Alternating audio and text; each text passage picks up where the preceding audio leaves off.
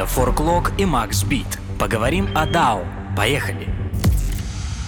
Всем привет, это новый выпуск DAO Politics, который веду я, Макс Бит. В этом подкасте мы будем говорить обо всем, что касается децентрализованных автономных организаций, как обычно, да, то есть это у нас такая серия подкастов, в которых мы обсуждаем эту тему, э, касаемся напрямую, касаемся смежных вопросов. Основное, о чем говорим, феномен децентрализации, автономия, организации, как построить внутри них взаимодействия и так далее. В общем, все, что касается этого вопроса и как это все влияет на мир, который нас окружает. Сегодня у нас в гостях синоптик. Вот так вот зовут нашего гостя. Наш гость обозреватель программируемой экономики, распределенных финансов и новых форматов коллективного управления капиталом. Разговор мы построим именно вокруг программируемой экономики и связанных с ней тем, смежных с ней тем. Ссылки на телеграм-канал нашего гостя появятся в материале по итогам подкаста. Не пропустите, обязательно почитайте. В общем, тема глобальная, большая, обширная, интересная. Посмотрим, сколько времени у нас это займет обсудить, разложить эту тему. В общем, поехали. Синоптик, как дела и как вообще тебя лучше, к тебе лучше обращаться, как тебя лучше называть?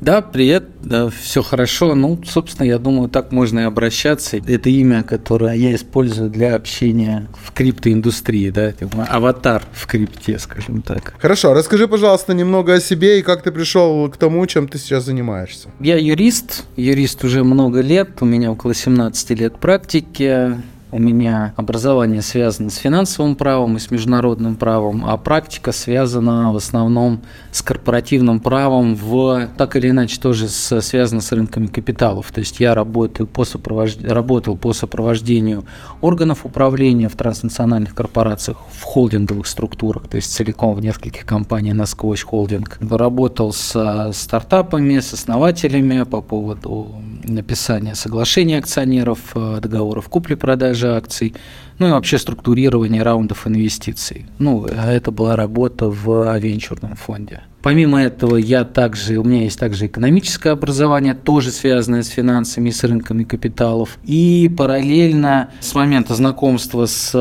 протоколами криптовалютными разными я начал изучать программирование. То есть у меня вот такие как бы три таких информационных поле, что ли, с которыми я взаимодействую и пытаюсь создавать какие-то такие конвергенции и делать для себя объемные выводы, связанные с этим.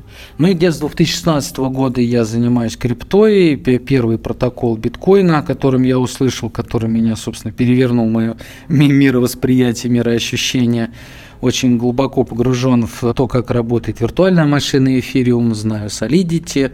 Ну и, собственно, всегда был фокус на децентрализованной организации. Но это связано, наверное, с тем, что я как бы юрист-корпоративщик. Это моя такая нативная среда, в которой я существую много-много лет. И да, вот для меня стали вот новой волной преобразований в моей собственной профессии. Читаю лекции где-то с 17 года, тоже в основном для юристов. Ну и весь мой дискурс такой вот связанный с скриптой, он немножко носит такой, наверное, полунаучный, что ли, характер, ну, именно потому, что я должен доносить сложную программную информацию до юристов, ну, и приходится как-то вот по-другому смотреть на изложение материала. Читал на таких площадках, как Moscow Legal Hackers, в Moscow Digital School преподаю, в Высшей школе экономики читал лекции, в МГУА, ну, в общем, плюс-минус, вот, в общем, обо мне, наверное, все. А тебе все три кита, на которых стоит твое сегодняшнее мироощущение ты описал. Интересно к этому, наверное, добавить, а вообще вот ты читаешь, получается, с 17 -го студент изменился, ну не студент, а абитуриент, человек, который тебя слушает,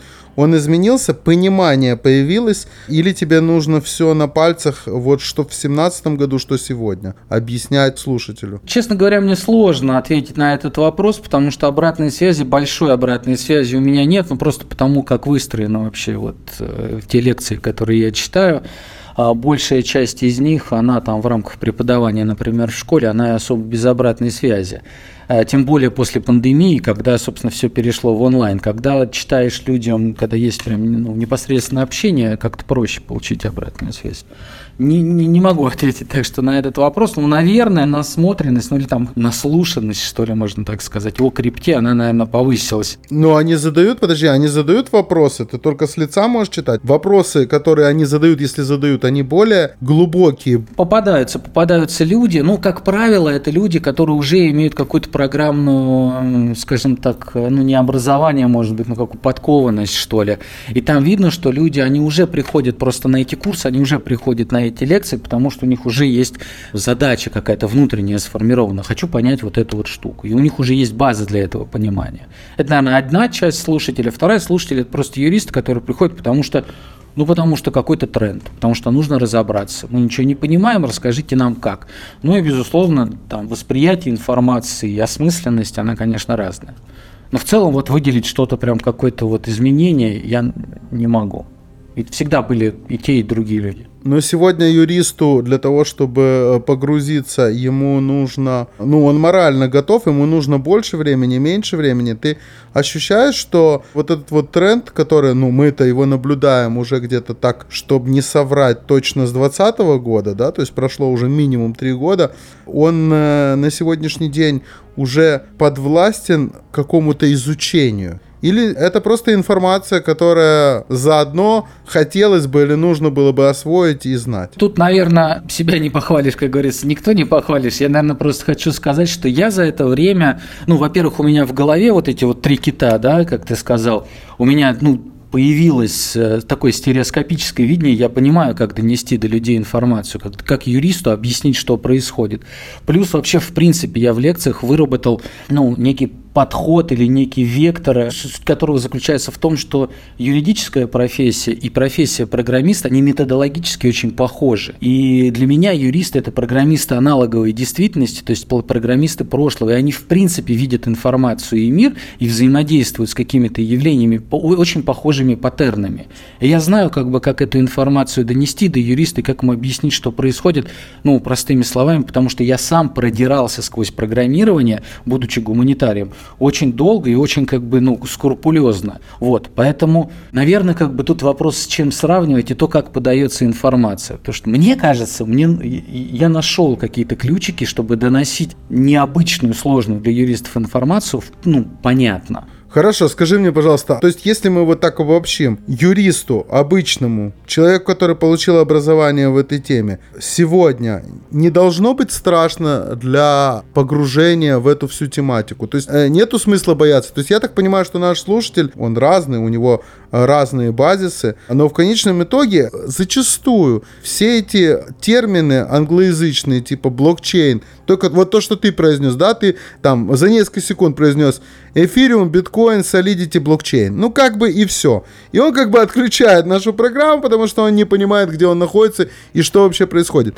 Э, это уже не так страшно. Ты уже видишь, что они могут зайти в эту, э, в эту скажем так, пока что не глубокую воду и потихоньку погружаться. Я не просто хочу сказать, что это не страшно, это нужно делать, более того, это очень увлекательно. Опять же, исходя из того, что юрист, если он, ну, ему нужно схватить идею, там, условно говоря, там, немножко понять, что такое объектно-ориентированное программирование, вообще, что такое программирование, и он поймет, что он вообще на самом деле в своих водах находится, потому что он занимался этим программированием, он просто писал не на языке программирования, и на, не в компьютере это делал, а на бумажке при написании договоров.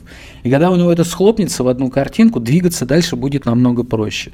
Ну да, безусловно, это новая отрасль знаний, да, там есть как бы свои приколы, и терминологические, и сутевые, и какие угодно. Да, придется потрудиться, но это, но это неизбежно при обучении. Но если человек внутренне готов учиться чему-то новому, здесь он найдет очень много всего увлекательного. Ну супер, я тем самым приглашаю всех, кто еще не окунулся, добро пожаловать. Э, DAO Politics мы здесь как раз занимаемся тем, чтобы погружаться. Давай перейдем к нашей основной теме, теме нашего сегодняшнего с тобой общения. Все, наверное, ну я думаю, что большинство, по крайней мере, слышали про плановую экономику и вообще, чем закончилась плановая экономика на примере Советского Союза. Часто, когда мы говорим слово программируемая экономика, то люди начинают путаться и не совсем понимают. Скажи, пожалуйста, что такое программируемая экономика и почему ты с ней связываешь надежды на прекрасное будущее для всего человечества?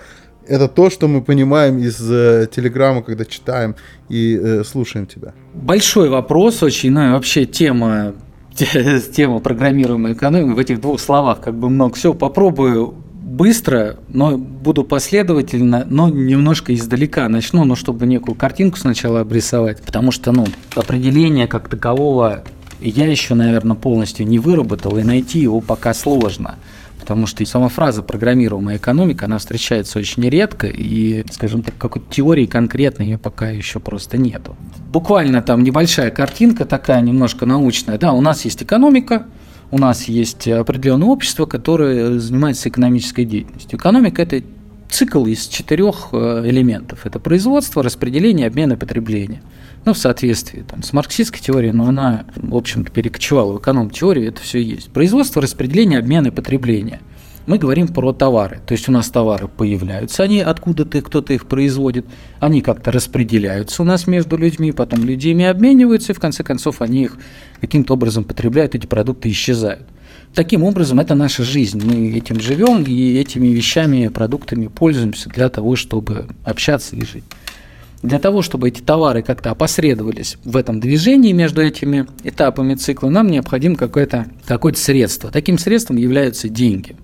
И экономисты в какой-то момент времени выработали количественную теорию денег, которые говорят, вот смотрите, у нас есть масса товаров, она как-то обращается в экономике, и для того, чтобы это происходило, вот у нас есть какая-то масса денег которая позволяет этим товарам обращаться. И есть определенное соотношение между этими вещами, выраженное там, в формуле количественной теории. Не будем туда погружаться. Ну так вот, у нас есть экономические процессы, которые называют, опять же, Маркс называет, например, базисом. Базисом называют, потому что это основной вид деятельности. Надо, и она в основном, эта деятельность, э, так или иначе, экономическая. Наша жизнь постоянно усложняется, и процессы становятся очень сложными экономические. Но за этими процессами, как, какими бы сложными они ни были, нам нужно следить. Нам нужно следить, нам нужно это учитывать, потому что это интересы, потому что это чьи-то деньги. Ну, в общем, куча-куча разных аспектов. И ради этого, в том числе ради этого, существует некая надстройка над этим всем, скажем так, управленческий такой слой, или слой управления, слой операционной системы. Многие называют этот слой государством, ну или правом, такие э, понятия в теории государства и права относительно сложные, тоже сейчас, наверное, слишком сильно туда уходить не буду. Ну так вот, у нас есть какой-то слой управления, который висит над экономикой. Этот слой управления, он весь запрограммирован, ну условно говоря, да, он весь кодифицирован в виде каких-то текстов. Эти тексты, тексты, с которыми работают юристы. Это тексты законодательные акты, это тексты договоры, э, которые там опосредуют взаимоотношения там, каких-то двух, например, экономических агентов. Ну, в любом случае, это много-много-много разной документации. И все эти процессы раньше, до появления виртуальной машины Эфириум, они у нас существовали, ну, сначала в бумажный, потом бумага превратилась немножко в электронную бумагу, да, но тем не менее, это все равно вот какая-то там документарная форма. Когда появилась виртуальная машина Эфириум, и когда появился язык программирования Solidity, то у нас появилась возможность программировать бизнес-процессы внутри программной реальности, внутри программы. И сама виртуальная машина дала несколько особенностей для вот этого программирования, вот этой экономической реальности. Особенность заключается в том, что первое, у нас происходит, например, объединение экономического субъекта с банковским счетом. То есть если в нашей, как бы в прошлой, в аналоговой экономике у нас есть отдельно человек, и для того, чтобы ему как-то включиться в, в процесс экономического взаимодействия, ему нужно пойти к специальным, в специальную институцию и открыть там себе банковский счет. И виртуальная машина Ethereum исключает вот этот разрыв, и она объединяет экономического субъекта с банковским счетом. Если вы получили себе пару ключей, да, если у вас есть external миллион аккаунт, если у вас есть, ну, условно, там, сколько счет в эфириуме, у вас есть он является и вашим идентификатором, и банковским счетом одновременно. Второй элемент, который нам подарила виртуальная машина Ethereum, это стандарт, стандартизированное написание контрактов на универсальном языке. Все контракты, которые являются там слэш-программами, они все пишутся на одном языке, они все похожи друг на друга, они умеют друг с другом общаться. Ну, точнее, мы можем их написать так, что они будут друг с другом общаться, и они будут друг друга понимать и взаимодействовать.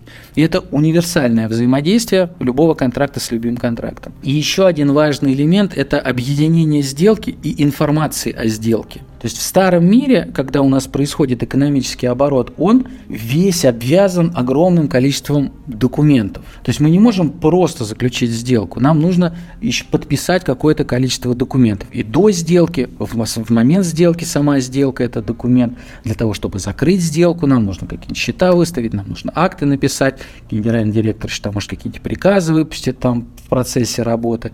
И потом это все специально обученными людьми, которые называются бухгалтеры, это все кладется в определенную базу данных, которая пишется на универсальном бухгалтерском языке, да, и таким образом ведет систему учета.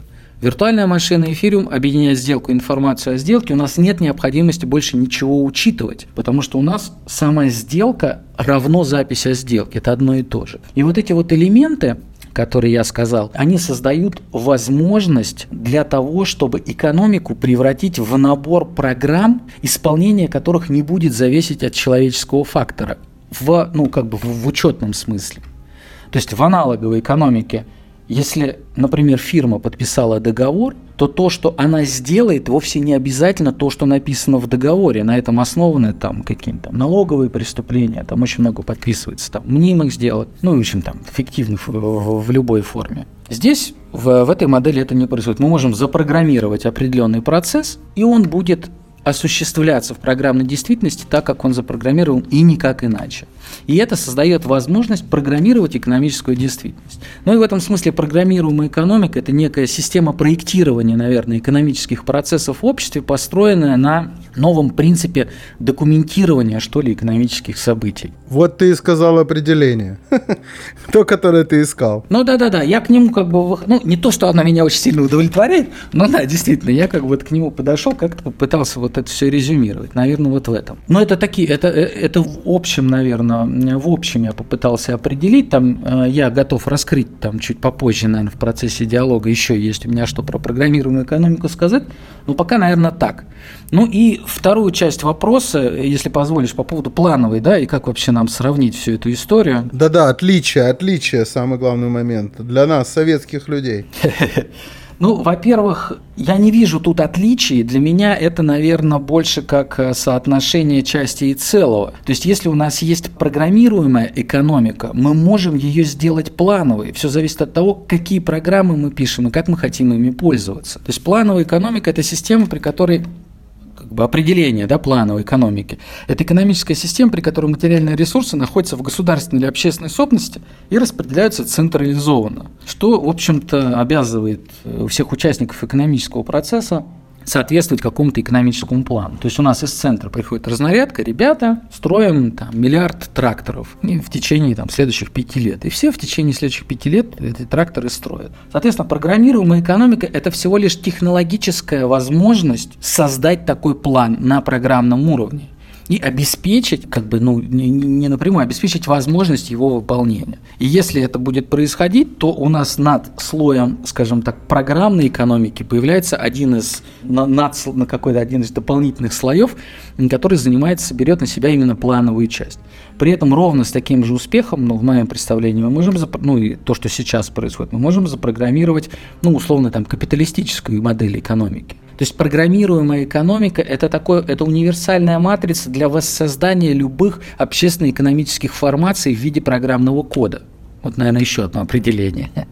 То есть я бы так бы сказал, исходя из того, что я понял и того, что ты произнес, что программируемая экономика – это технологический слой, накладываемый на любую модель, которую выбирает общество. Ну да, то, но только я бы сказал, что это не, не, не этот технологический слой накладывается на модель, а это технологический слой, который содержит все библиотеки любых моделей, либо может их содержать. То есть это вот некая вот, ну да, программный комплекс, операционная система универсальная для любых моделей. Хорошо. И какое же место во всей этой экономике займет DAO тогда, исходя из этого? Это первая часть вопроса. А вторая часть вопроса вообще определение DAO твое личное. Потому что сколько гостей слышу, столько определений слышу от них. То есть каждый до сих пор еще воспринимает это э, немножечко субъективно. Я думаю, да, естественный характер, явление новое. Для того, чтобы нам выработать какой-то объективный подход, это должно пройти время. И, собственно, экономическая действительность должна переживать это явление, ну и переварить.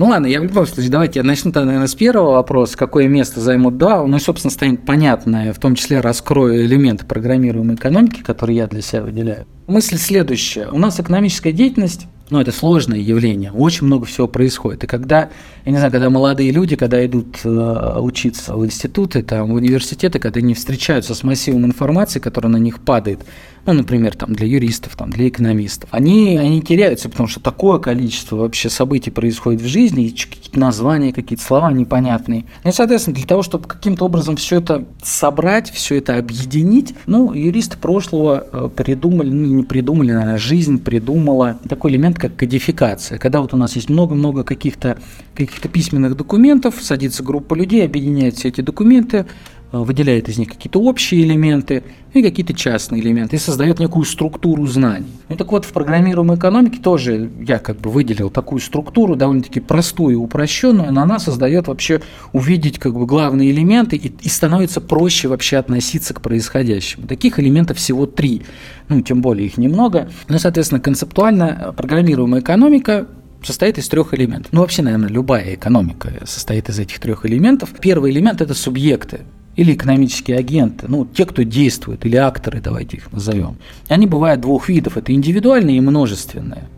Я сейчас к ним как раз вернусь. Ну, пока сейчас просто три концептуальные вещи назову. А второе – это объекты экономического взаимодействия, говоря терминами там, российского законодательства, это товары, работы и услуги. То есть то, что люди производят, в рамках цикла производства, то, что они там обмениваются, чем они обмениваются с другими людьми, или то, что они могут там потреблять. Товары, работы, услуги или объекты. Ну и, соответственно, третий элемент программируемой экономики – это сделки между субъектами по поводу объектов. То есть очень простая моделька. У нас есть тот, кто действует, у нас есть объект, по поводу которого вообще происходит взаимодействие. Ну, собственно, само взаимодействие или какие-то правила этого взаимодействия. Так вот, субъекты или экономические агенты, в, например, в Российском гражданском кодексе описываются в разделе лица. Ну, и есть у нас физические лица, есть юридические лица. Что же это такое за, за чудесные явления? Вообще, зачем они были, стали нужны в какой-то момент времени? Все очень просто, потому что а, люди не всегда действуют индивидуально, очень часто хочется объединиться с кем-то, потому что больше людей больше усилий прилагается, соответственно, лучший результат. Ну и, соответственно, в какой-то момент времени люди понимают, что можно объединять либо капиталы разных людей, либо объединяться усилиями разных людей. И с успехом они все это дело делали. И первая форма, которая появилась, форма объединения, некая форма множественных людей, это простое товарищество или партнерство. У вас были тут юристы на одном из подкастов, они немножко задевали эту тему. На самом деле это первая абсолютно законная форма существования, в том числе DAO. Ну, сейчас я, собственно, да, к DAO вернусь, но пока просто оговорка партнерство. То есть вы не можете не образовывать юридическое лицо, вы можете нигде ничего не регистрироваться, можете просто собраться тусовка людей и делать бизнес вместе. Единственная проблема – то, что вы будете нести ответственность за этот бизнес своим собственным имуществом. И в какой-то момент времени законодатели понимают, ну вообще как бы бизнес понимает, что ну что-то как-то неудобно так работать, слишком много рисков.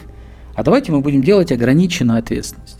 А давайте мы будем делать так, что если я вложил тысячу рублей в общий бизнес – то я буду нести ответственность только этой тысячи рублей. Я не буду нести ответственность там, своей машины, своей квартиры, еще чем-то.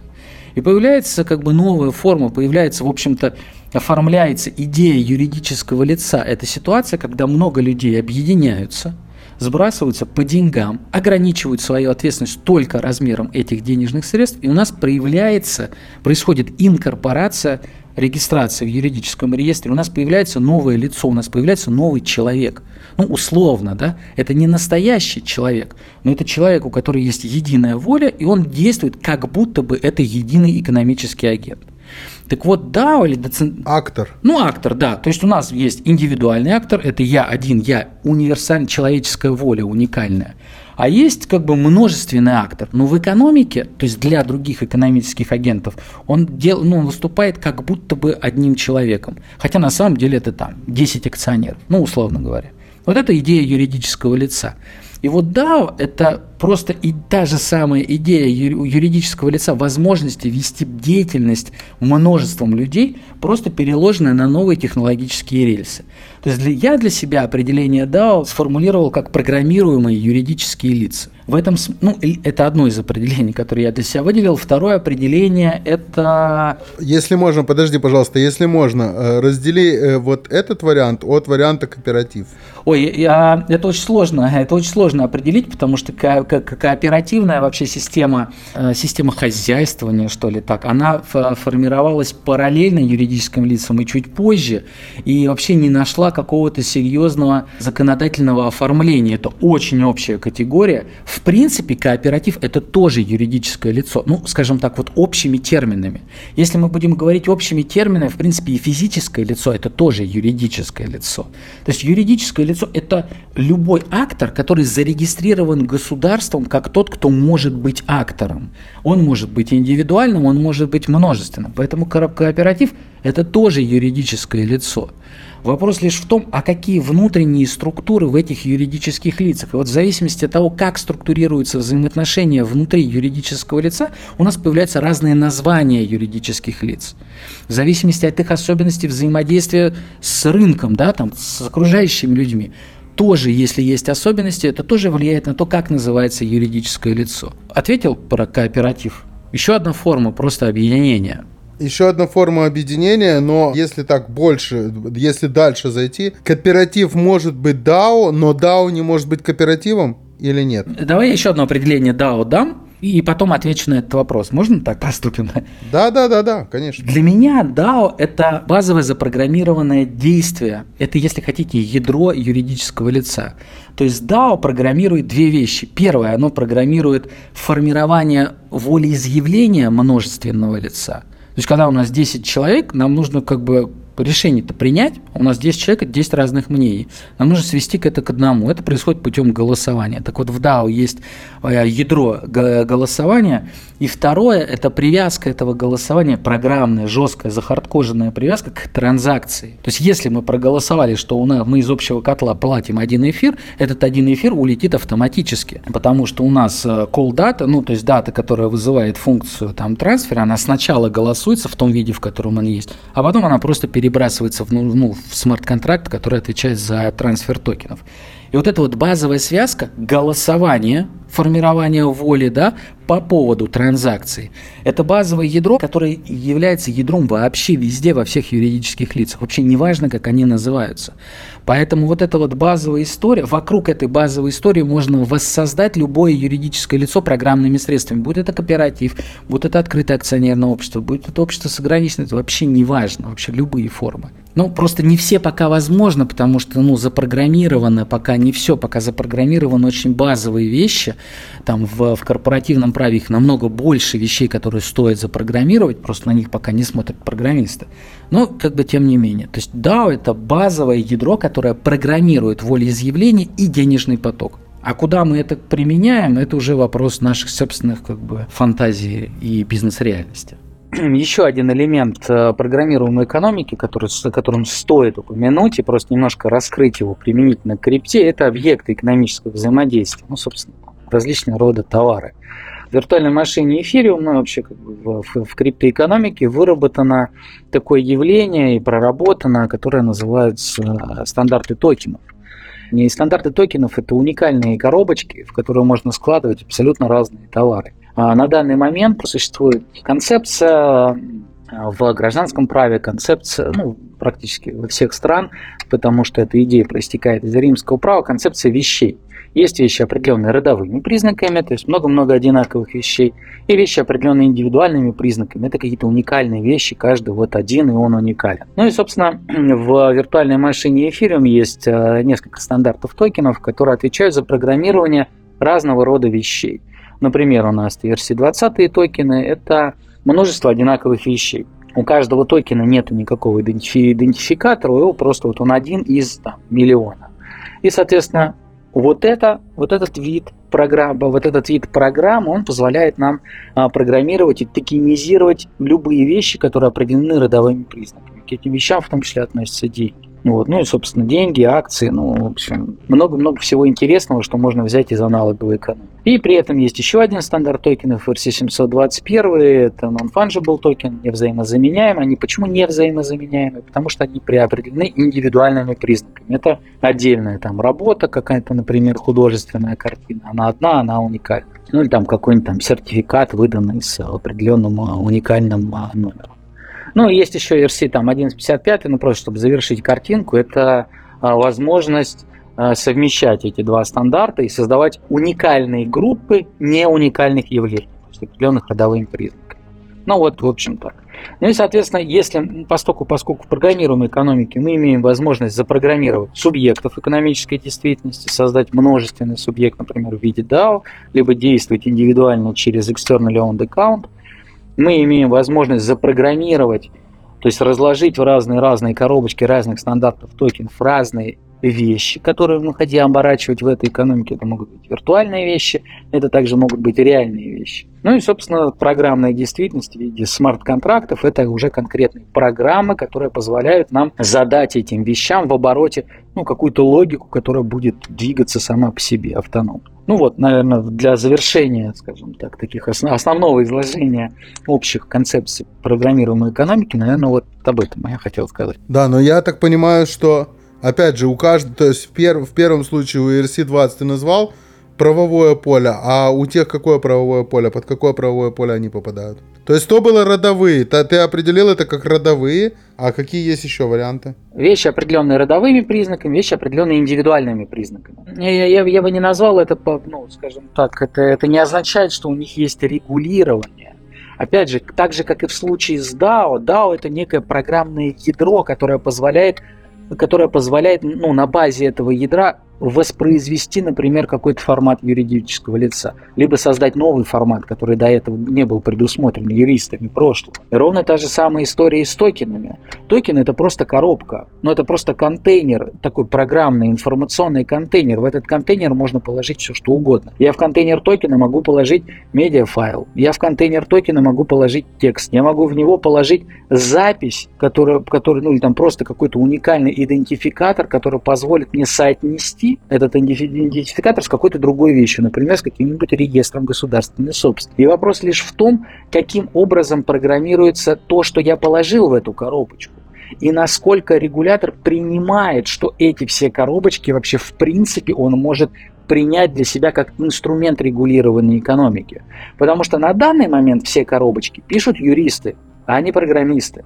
И вот если регулятор скажет, ага, а что я типа пользуюсь, что я пишу как бы тут на бумаге пером, если у меня тут, я не знаю, Macintosh стоит на компьютере.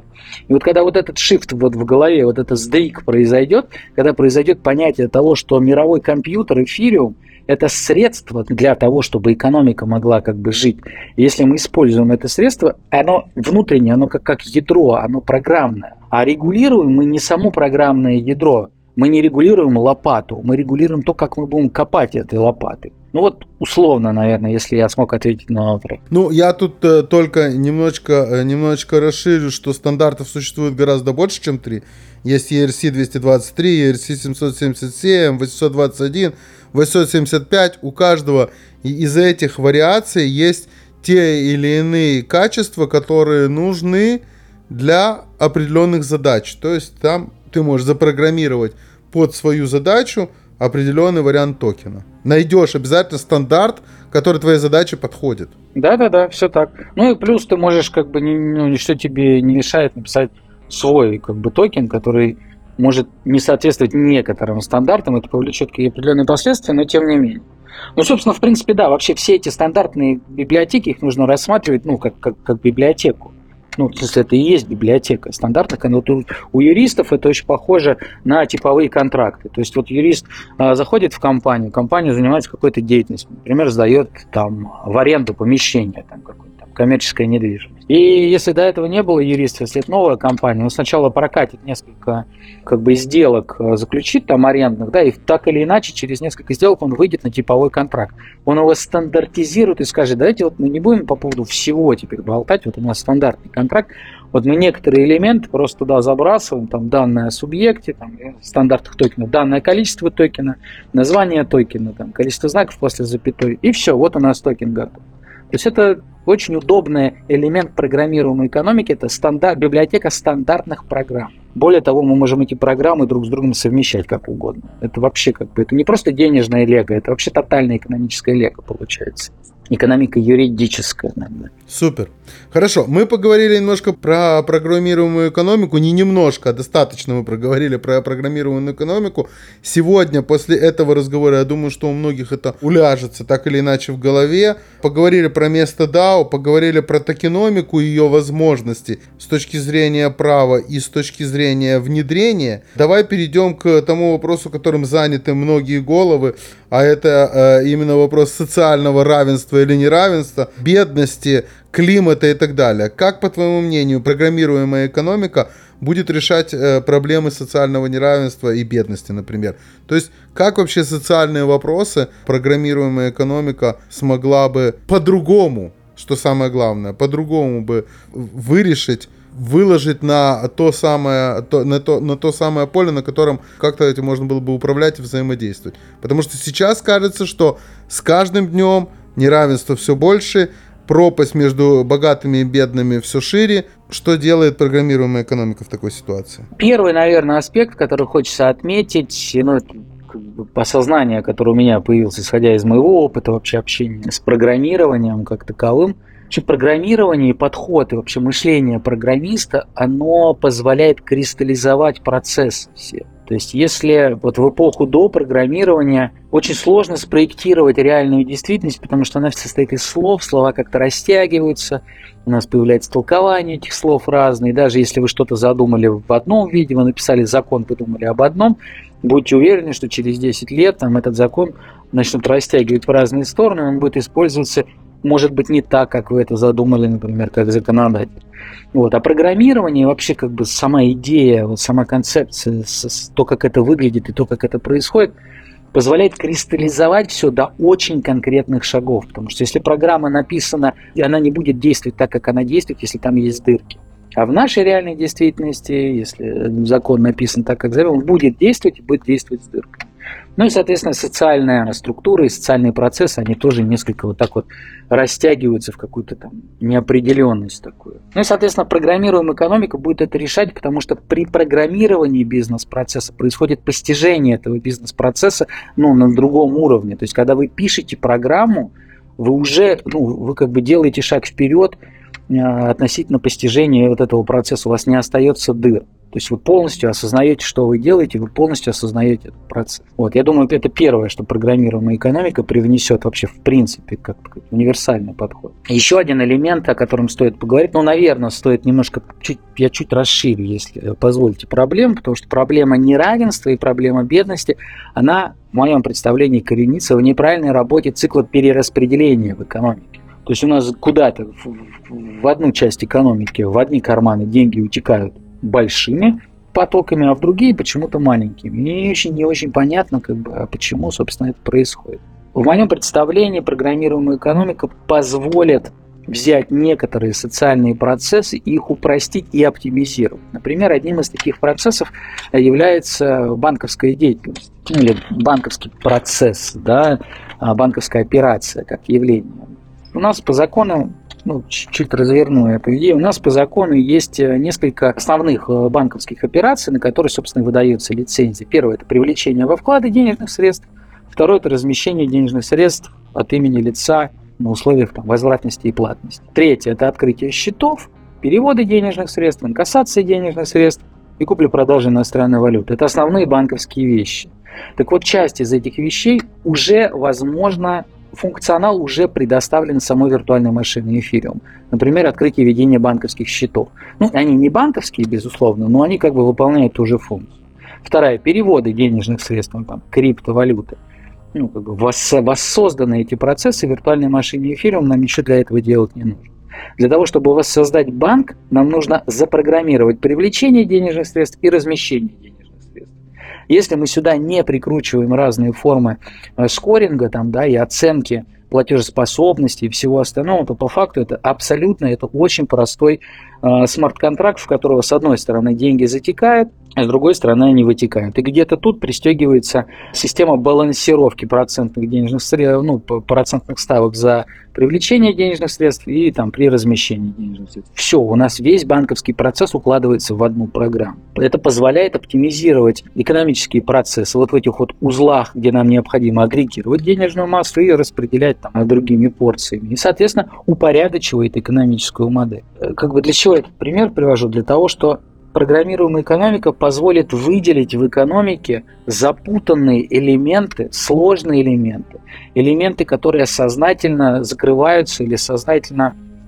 сознательно искажаются для того, чтобы, а, я не знаю, вытягивать оттуда деньги, выводить денежные средства. В банковской отрасли там, последние несколько лет происходят очень большие чистки, потому что наша банковская отрасль использовалась очень много и очень некрасиво для отмывания там денежных средств. А, было много там фиктивных банкротств. Вот эти вот, когда вот эти вот все, все эти несовершенства экономической модели уйдут, они когда они будут перепрограммированы, то по идее должен выделиться некий дополнительный капитал вот из-за этой оптимизации.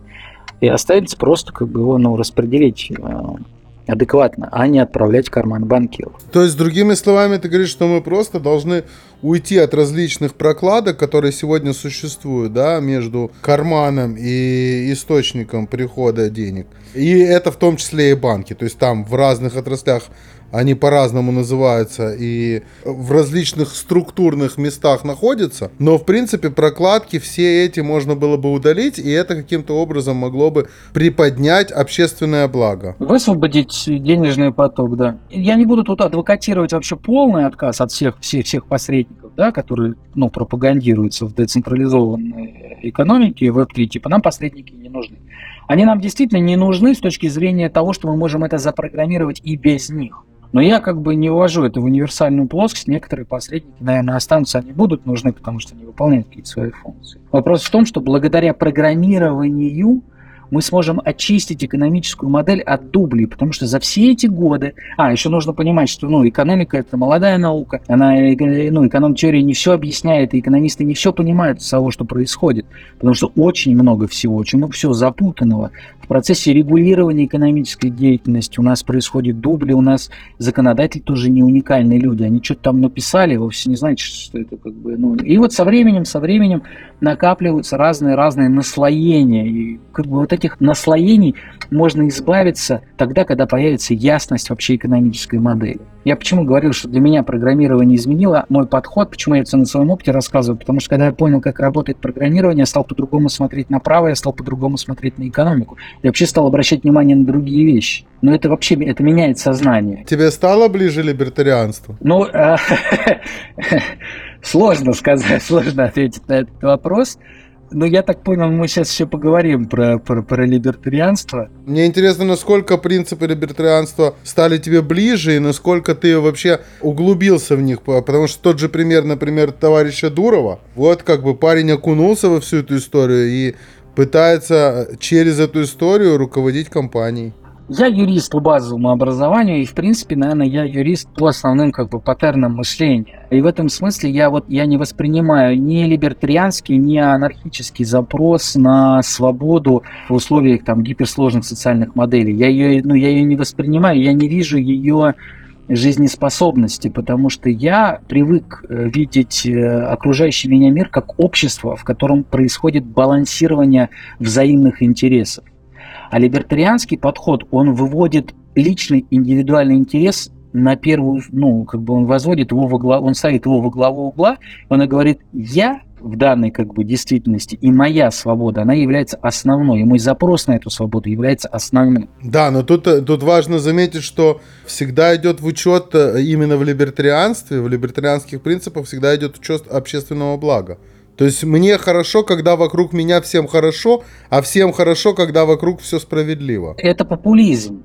А каким, каким способом это происходит? Ну вот, пожалуйста, зайди в Телеграм и увидь, каким способом. Вот же, пример-то у тебя в руках сейчас находится. Я имею в виду, что у меня есть свобода, и у тебя есть свобода, и есть общественное благо, и неважно, сколько у тебя есть денег, неважно, сколько у меня есть денег, если у тебя есть достаточно возможности, чтобы у тебя был гаджет, в котором ты можешь установить этот Telegram, то ты и я мы получаем одинаково. И мы свободны внутри этого, внутри этой системы.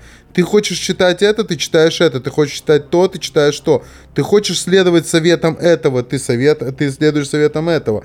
Ты хочешь, ну, сегодня есть и покупки, да, ты хочешь купить, ты можешь купить, можешь отказаться, и это не важно, где человек находится, то есть это все максимально децентрализовано, и нет вот этой вот системы, которая, грубо говоря, большим братом висит над тобой. И это как раз тот самый Web3. То есть нам только для того, чтобы это был полный Web3, нам только не хватает того момента, чтобы все эти данные, они были анонимны. Ну, то есть, чтобы я оставался собой ровно настолько, насколько я хочу показать, кто я есть. И чтобы они все хранились в таком виде, чтобы никто их не мог прочесть, кроме меня по моему запросу. И вот мы как бы вот в том самом мире. Нет? Да, ну нет, я не об этом говорю. Ты мне приводишь пример конкретного просто продукта, который был создан для того, чтобы у людей была, ну, там, в данном случае, например, свобода слова. Я немножко не об этом говорю. То есть я либертарианство, вообще как бы все вот эти вот модели, я воспринимаю как модели общественного устройства, и они как бы являются моделями. Это учения, э, политические и правовые учения в первую очередь. Они призваны регулировать жизнь общества. То есть в обществе на данный момент на протяжении всей истории существуют как бы правовые системы. Право – это явление, которое в Древнем Риме называлось, э, есть такое слово «юс». Э, «Юс» очень родственно русскому слову «узы». То есть узы – это всегда накладывание ограничений, и право – это про ограничения в первую очередь. И как бы там свобода как там нету идеала свободы, к которому ты бесконечно двигаешься, раздвигая все ограничения на своем пути для этого. Нет, там есть наоборот модель выстраивания ограничений таким образом, чтобы создать баланс интересов. И когда нету вот этих вот ограничений, то необходимо стресс-тестировать вот эту модель на реальной действительности. Есть очень хороший пример, ну, который, собственно, является базовым примером вообще вот во всей этой дискуссии. А, дискуссию условно можно назвать там tragedy of the commons, да, трагедия общин или трагедия общественного блага. А базовая философская концепция здесь заключается в том, что когда у нас есть общественное благо, вот оно у нас есть, это вот, вот оно существует в примере, который я хочу привести, это, например, пастбище. Это просто луг с, с хорошей травой. И вокруг этого луга живет много-много людей, у которого из каждого есть корова. Если все они выведут своих коров, вот одномоментно, то они все сожрут этот лук, и больше коровам будет есть нечего, они помрут со временем. Поэтому для того, чтобы пользоваться общественным благом, нам нужно каким-то образом ограничить право собственности, ну, право вот этих собственников коров всех вместе. И нам для этого нужен какой-то дополнительный инструментарий, потому что если этого инструментария не будет, каждый будет выводить свою корову, и чуть-чуть ее подольше оставлять, чтобы она там поела. Он будет действовать в своем личном эгоистическом интересе. Прости, я перебью тебя. Подожди, подожди, подожди. Тут важный момент очень. Прости. Если я просто программирую ту самую систему вывода коров, разве я не решаю ту самую задачу? Возможно, но, но не обязательно. Именно как бы, ну, программируемая экономика и вообще как бы все, что вот мы сейчас видим, все, что происходит для нас внутри, это действительно а, как бы обещание найти новые модели общения вот с этим вот общественным благом. Потому что один из вариантов развития событий – это регулирование. Это регуляторика, это правительство. Это один из возможных вариантов решения проблемы, как нам управлять вот этим вот общественным благом. Да, действительно, если мы там сделаем Телеграм и будет желание у каждого человека действительно видеть, кто когда выходит, мы сможем создать, условно говоря, план-график, по которому мы будем туда выходить, да, мы как бы ту же самую модель, то же самое решение, которым пользуется государство, мы его просто на другие рельсы переставим. Потому что государство будет действовать ровно таким же путем. Оно будет просто говорить, ребята, давайте по-человечески пользоваться, давайте график сделаем. Просто в случае с Телеграмом у нас график превращается в, ну, как бы в чат, да?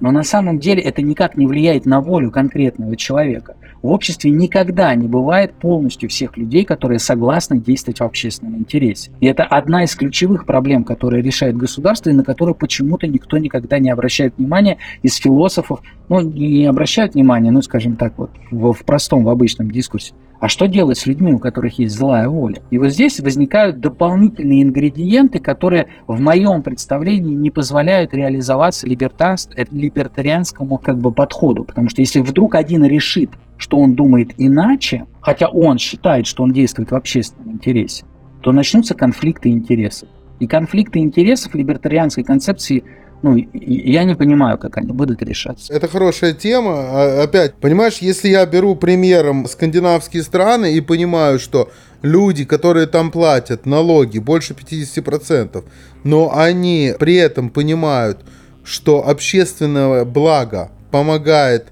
их ежедневной жизни развиваться в том направлении, в котором именно это общественный вектор направлен, они без всякой регуляторики, без всякого, без всякого сужения границ, они продолжают двигаться в этом направлении. И общественное благо накапливается, накапливается и накапливается. Все так. У меня есть комментарий на эту тему. В праве это объясняется. У этого есть объяснение. Более того, к этому есть подход.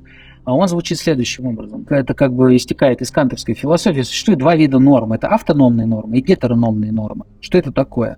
Автономные нормы – это когда я сам себе законодатель. Когда я говорю, что я не буду курить, потому что я не люблю, потому что курить это плохо. Это автономная норма. Я сам на себя наложил это ограничение и сказал, что я больше этого делать не буду. Есть гетерономная норма. Это норма, которая на меня извне ко мне пришла. Например, в моем государстве вышел запрет на то, что курить нельзя, и теперь нельзя никому.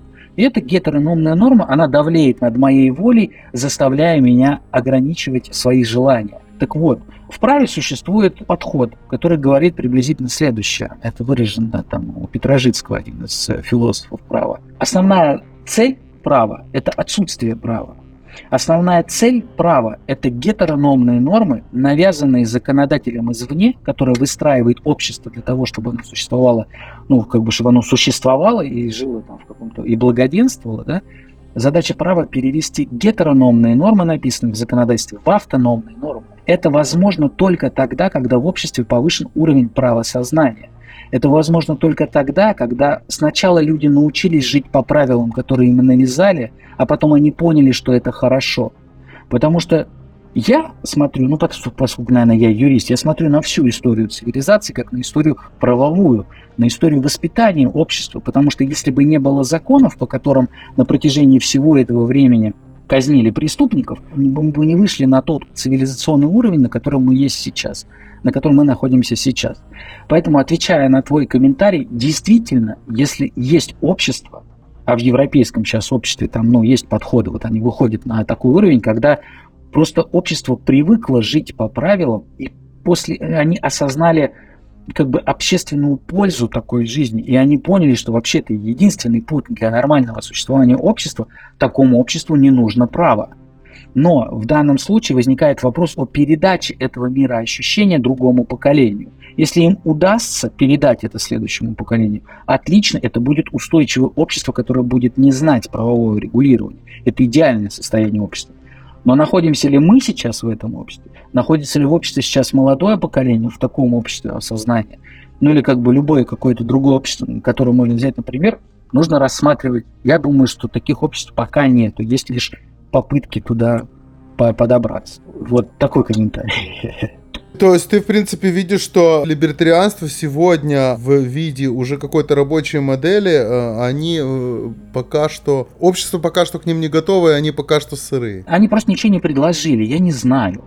Просто, ну, говорить о том, что у нас нету власти, ну, это хорошо тогда, когда ты живешь в тайге, у тебя нету соседа, у которого есть свои представления о жизни и о тебе как о соседе.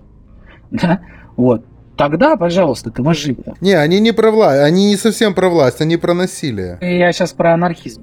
Ну, а, про насилие мы можем, кстати, поговорить. Это отдельно очень классная тема, тоже про программируемую экономику. Кстати, вот да, вот в тему про либертарианство. Могу прокомментировать немножко про насилие, если хочешь. Давай, это все общественное благо, это все, это все, куда мы дальше движемся, когда мы придем к Network State. Да, да, да, да, да. Ну так вот, про насилие. Есть два вида насилия. Насилие экс-пост и насилие экс-анте то и не насилие, а принуждение. Ну, собственно... Почти насилие, да. Давай так называть. Но, не, ну просто это принуждение государственного возможно при помощи насилия, скажем так, последняя миля, да, но принудить можно и экономически, экономическими средствами. Но не суть. В чем, значит, концепция? Вот у нас есть наше с вами аналоговое да, государство, старое доброе государство. Оно построено, вообще модель, э, модель государственного принуждения построена на модели экспост. То есть, что это значит? Экспост – это после события. То есть у нас сначала должно быть нарушение, то есть кто-то должен нарушить чье-то право, и только после этого мы начнем с этим разбираться. Кто-то подаст в суд, этот суд что-то там рассмотрит, примет какое-то решение, это попадет в исполнительное производство, а, придут приставы исполнителя и начнут принуждать к выполнению, к восстановлению, условно говоря, социальной справедливости, там, к восстановлению в правах, да, к реституции, к возврату имущества, ко всему остальному. То есть фиксируем, у нас есть сначала нарушение права, сначала нарушение, потом решение по поводу этого нарушения, ну, выяснение нам обстоятельств, да, и потом принуждение, экспост. Вот блокчейн, вообще программируемая действительность и программируемая экономика, она дает нам возможность перейти к другой модели принуждения, которая называется ex-ante, то есть до события. То есть это ситуация, когда у нас создаются модели, то есть у нас программируется экономическая действительность, появляются такие запрограммированные ветки возможного и правомерного действия. И в рамках этих запрограммированных событий нет возможности ничего нарушить, потому что нарушение не предусмотрено протоколом. Таким образом, изначально, то есть принуждение перемещается из вот этой вот как бы последней мили на самую первую милю, где а, человека, участника программируемой экономики, принуждают поступать правомерно, просто потому что иначе никак поступить нельзя. То есть вот мы сейчас находимся где-то в этом переходе. Для этого, собственно, нам и нужны некие стандартные библиотеки, да, вот в этой программируемой экономике, которые позволят нам говорить, что вот такие-то экономические примитивы мы запрограммировали вот так-то. Мы можем их собирать-то вот в такие-то вот элементы. И, собственно, само по себе запрограммированное вот это вот порядок действий, то есть если мы создаем какой-то протокол взаимодействия экономических агентов, то нам нет необходимости на этот протокол, этот протокол еще накрывать каким-то законодательством. Ну, потому что код это уже написанное законодательство. Более того, само себя реализуемое. Вот, поэтому как бы градус вот этого принуждения, он, безусловно, снижается. Вот мы туда все и движемся, и хотелось бы туда дойти для того, чтобы градус был снижен, и общественные блага все-таки возрастали и снимали всю вот эту напряженность, которая нас, в принципе, в так или иначе, в том или ином виде, нас цепляет и касается буквально ежедневно. Ну что ж, друзья, на этом давайте сделаем такую паузу и поговорим дальше об этих интересных вещах уже в следующем выпуске. Гостем также будет синоптик. Много вопросов еще у нас осталось, и постараемся их всех задать. Меня зовут Макс Бит, это DAO Politics. Всем пока. Пока-пока. Вы слушали подкаст DAO Politics. До новых встреч!